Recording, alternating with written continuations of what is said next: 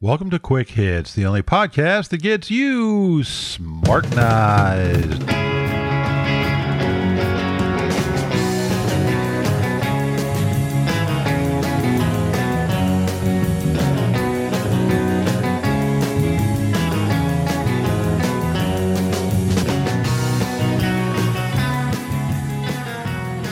Today's episode Insulting Islam.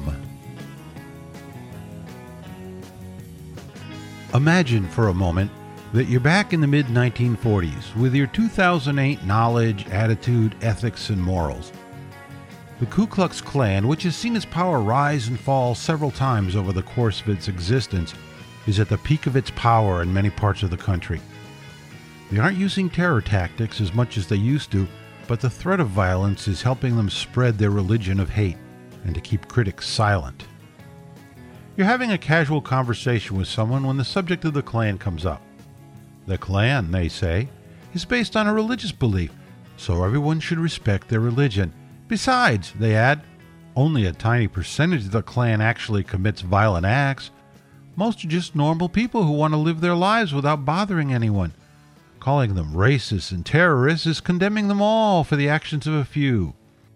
You really shouldn't be painting a group with such a wide brush. That's bigotry. What would your reaction be? Now let's zip back to 2008 and change the subject slightly. This time, you're having the same conversation, but it's about Muslims. Would your reaction be different? Should it be? Like all analogies, this one is flawed because there are some Muslims who haven't bought into the violence and racism that is at the core of their religion but I believe that they represent the minority view. I didn't want to believe that. After 9 11, I really wanted to believe that the majority of Muslims were peaceful people and the evil done in the name of their religion didn't represent the majority of them. I tried very hard to cling to that belief in the face of mounting evidence that I was wrong. I remember the moment when I stopped trying to believe that myth and gave in to reality. 60 Minutes was doing a story on a private Muslim high school in the U.S. We were shown clips of teachers giving lessons that Jews were wonderful people, that non believers should be treated respectfully, that violence was wrong, and so on and so on. Then the kids were brought in for an interview. The girls wore modern clothes with the addition of headscarves. These were moderate Muslims. The kids were all bright and articulate. They weren't immigrants, they were second or third generation Americans and they gave all the right answers to the interviewer's questions. Jews were good people, other beliefs should be respected, and the 9 11 hijackers were evil people who didn't represent the true beliefs of Islam. But then they were asked a question they hadn't been prepped for. What do you think happened to the 9 11 hijackers when they died? Every single one of them said, without hesitation, that they went right to heaven. Some of them elaborated on the 72 virgin story.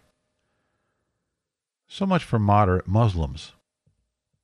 A recent study by the Pew Research Center polled tens of thousands of Muslims all over the world. While it purported to show that in America Muslims are beginning to mesh with the mainstream, 26% of male American Muslims under the age of 30, the prime suicide bombing demographic, said that violence in the defense of Islam was okay, at least sometimes. 26%. And that was amongst the ones that actually answered the question.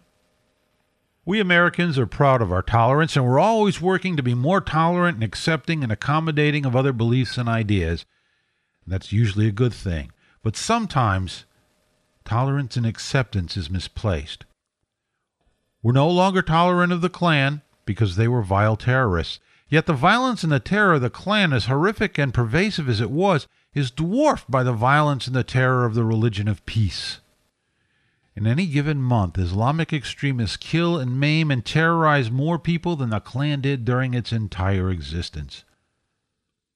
We need to stop pretending that Islam is a religion of peace. It is based, at its core, on murder, terrorism, extreme racism, extreme misogyny, incredible intolerance, and a willingness to use brutal force to spread their beliefs worldwide. In countries where violence and terror isn't working, their tactic is demanding tolerance to spread their beliefs. Western society needs to see Islam for what it is and stop pretending it's what we would like it to be.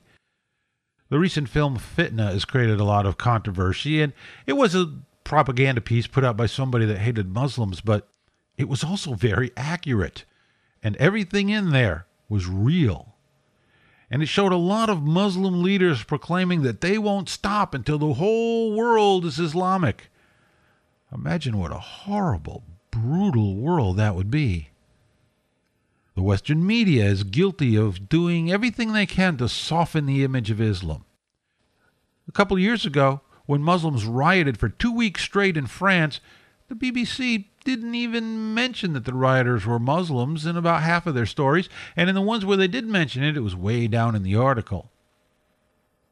When the DC sniper was caught after murdering 16 people, we learned that he was a member of the Nation of Islam and had taken the name John Allen Muhammad.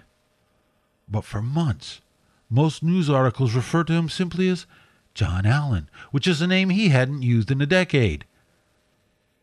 Whenever a homosexual is murdered for being gay, it becomes front page news all across America, and rightly so. But when Muslims murder in the name of their religion, it seldom gets national attention. In January of this year, Yasser Saeed murdered his two teenage daughters while they sat in their car because one of them had a date with a non Muslim. Why wasn't that on the front page of every newspaper? A month earlier, Mohammed Parvez, a cab driver in Toronto, murdered his 16 year old daughter because she didn't want to wear a hijab to school. Was that news story covered prominently? Of course not. That might be perceived as being intolerant. Whenever Muslims make a demand or a request that we change our ways to accommodate them, far too many people immediately acquiesce.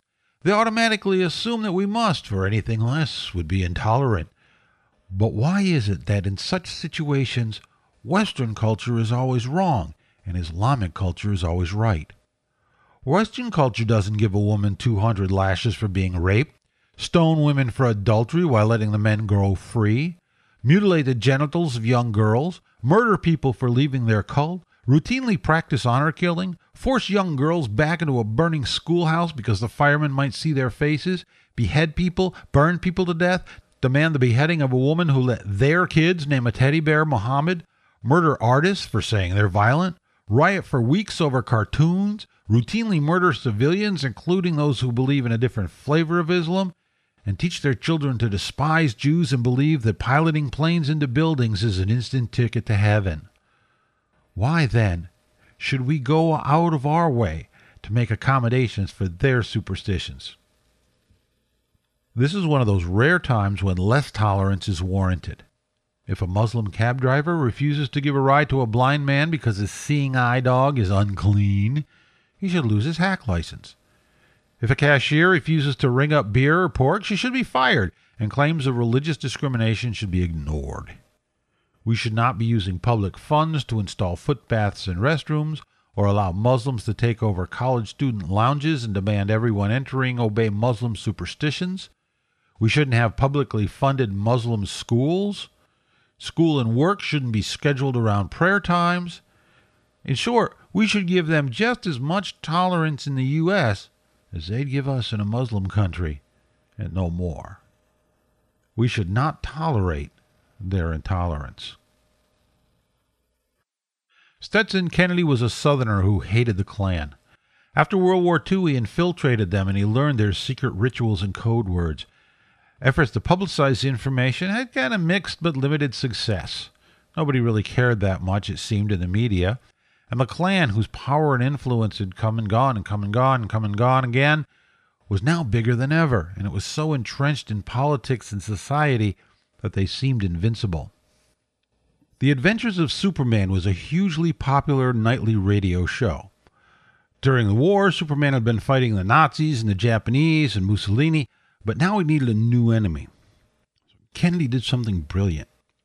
He contacted the producers and he offered them the information he had gathered, and they used it to write a month long series about Superman fighting the Klan. When Kennedy went to the next meeting, the Grand Dragon was shouted down by a very distressed Klavern. According to the book Freakonomics, which is an excellent book and tells this story in much more detail than I can tell you here, one of the Klansmen said his kids were no longer playing cops and robbers, they were playing Superman against the Klan. And the guy said, Gang busting, they called it. Knew all our secret passwords and everything. I never felt so ridiculous in all my life. Suppose my own kid finds my Klan robe some day. At the next week's meeting, the room was nearly empty. The Klan, who had thrived on terror and fear, couldn't survive mockery and ridicule. Their power vanished. And while they're still around today, their numbers are tiny and their power is gone. And they're regarded by pretty much everybody as ignorant, ridiculous buffoons. We need to do the same to Islam. When I first heard about the suicide bombings in London, I thought about a friend of mine who had moved over there, so I immediately checked his blog. And there, on the front page, he had a graphic that had a cup of tea with the caption, Today's Terror Alert, a nice cup of tea. That is exactly the attitude we need to adopt. These barbarians thrive on fear and terror, but they can't handle criticism and ridicule. Therefore, we should criticize and ridicule them at every opportunity. The Dutch cartoons that sparked riots across the Islamic world were only done once in a big batch. The rarity of such commentary proves the point that the Western world is far too quick to concede to fear, not only fear of reprisals, but fear of offending someone. This needs to change. Arab newspapers are filled with political cartoons depicting Jews as hook nosed, blood drinking murderers, yet any cartoon suggesting, even slightly, that there is something wrong with their barbarism results in riots and protests from them and cries of intolerance from the sympathetic left. So we need more. More cartoons, more critical commentary, more ridicule. We have to stop being afraid to say that they're stupid and ignorant and racist and misogynist and violent and evil. But we need to take it a step further and let them know that we regard them not as fearsome, but as ridiculous childish, and pathetic. There is a tricky aspect to this, though. While we need to treat the group like this, we shouldn't extend this to individuals that we meet in our daily lives. We should assume that the Muslims we meet are among the cool ones until they give us a reason to believe otherwise. This may seem a little difficult. It's hard to belittle a group and then behave civilly when dealing with an individual who belongs to it, but it's not really that hard. It it requires some practice, and to do it otherwise is to give in to bigotry. I have some dear friends who are fundamentalist Christians, and my life would be poorer without them. But I still ridicule fundies as a group every chance that I get. History is full of examples of great civilizations that were brought down by barbarians, barbarians who used force and terror to take control. Islam's goal is to do it again. Persecution won't stop them. Fundamentalists thrive on persecution and are inspired by it. But ridicule, combined with a refusal to compromise our way of life, has at least some chance of succeeding. And that's it for this episode of the Quick Hits Podcast. If you learned a little something, if you've changed your mind, or even if you can just understand a different point of view without necessarily agreeing with it, congratulations. You've been smartenized.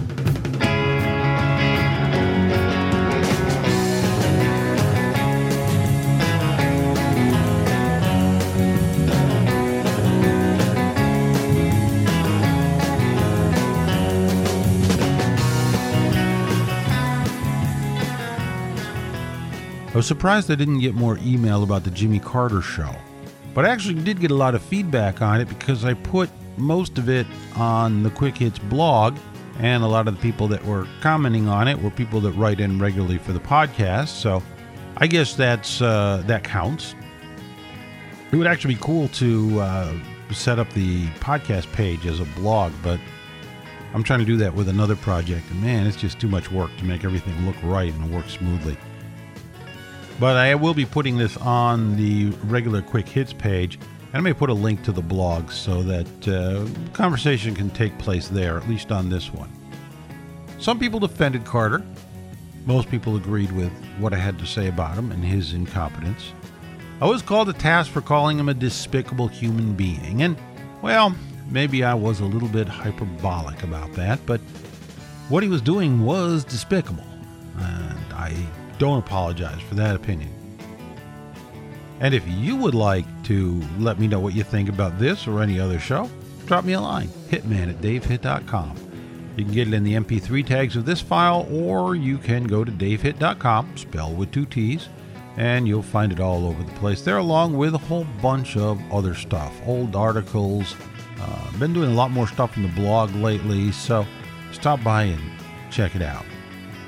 As always, never forget that the Quick Hits podcast is little more than a journal of one man's opinion and therefore should not be taken too seriously.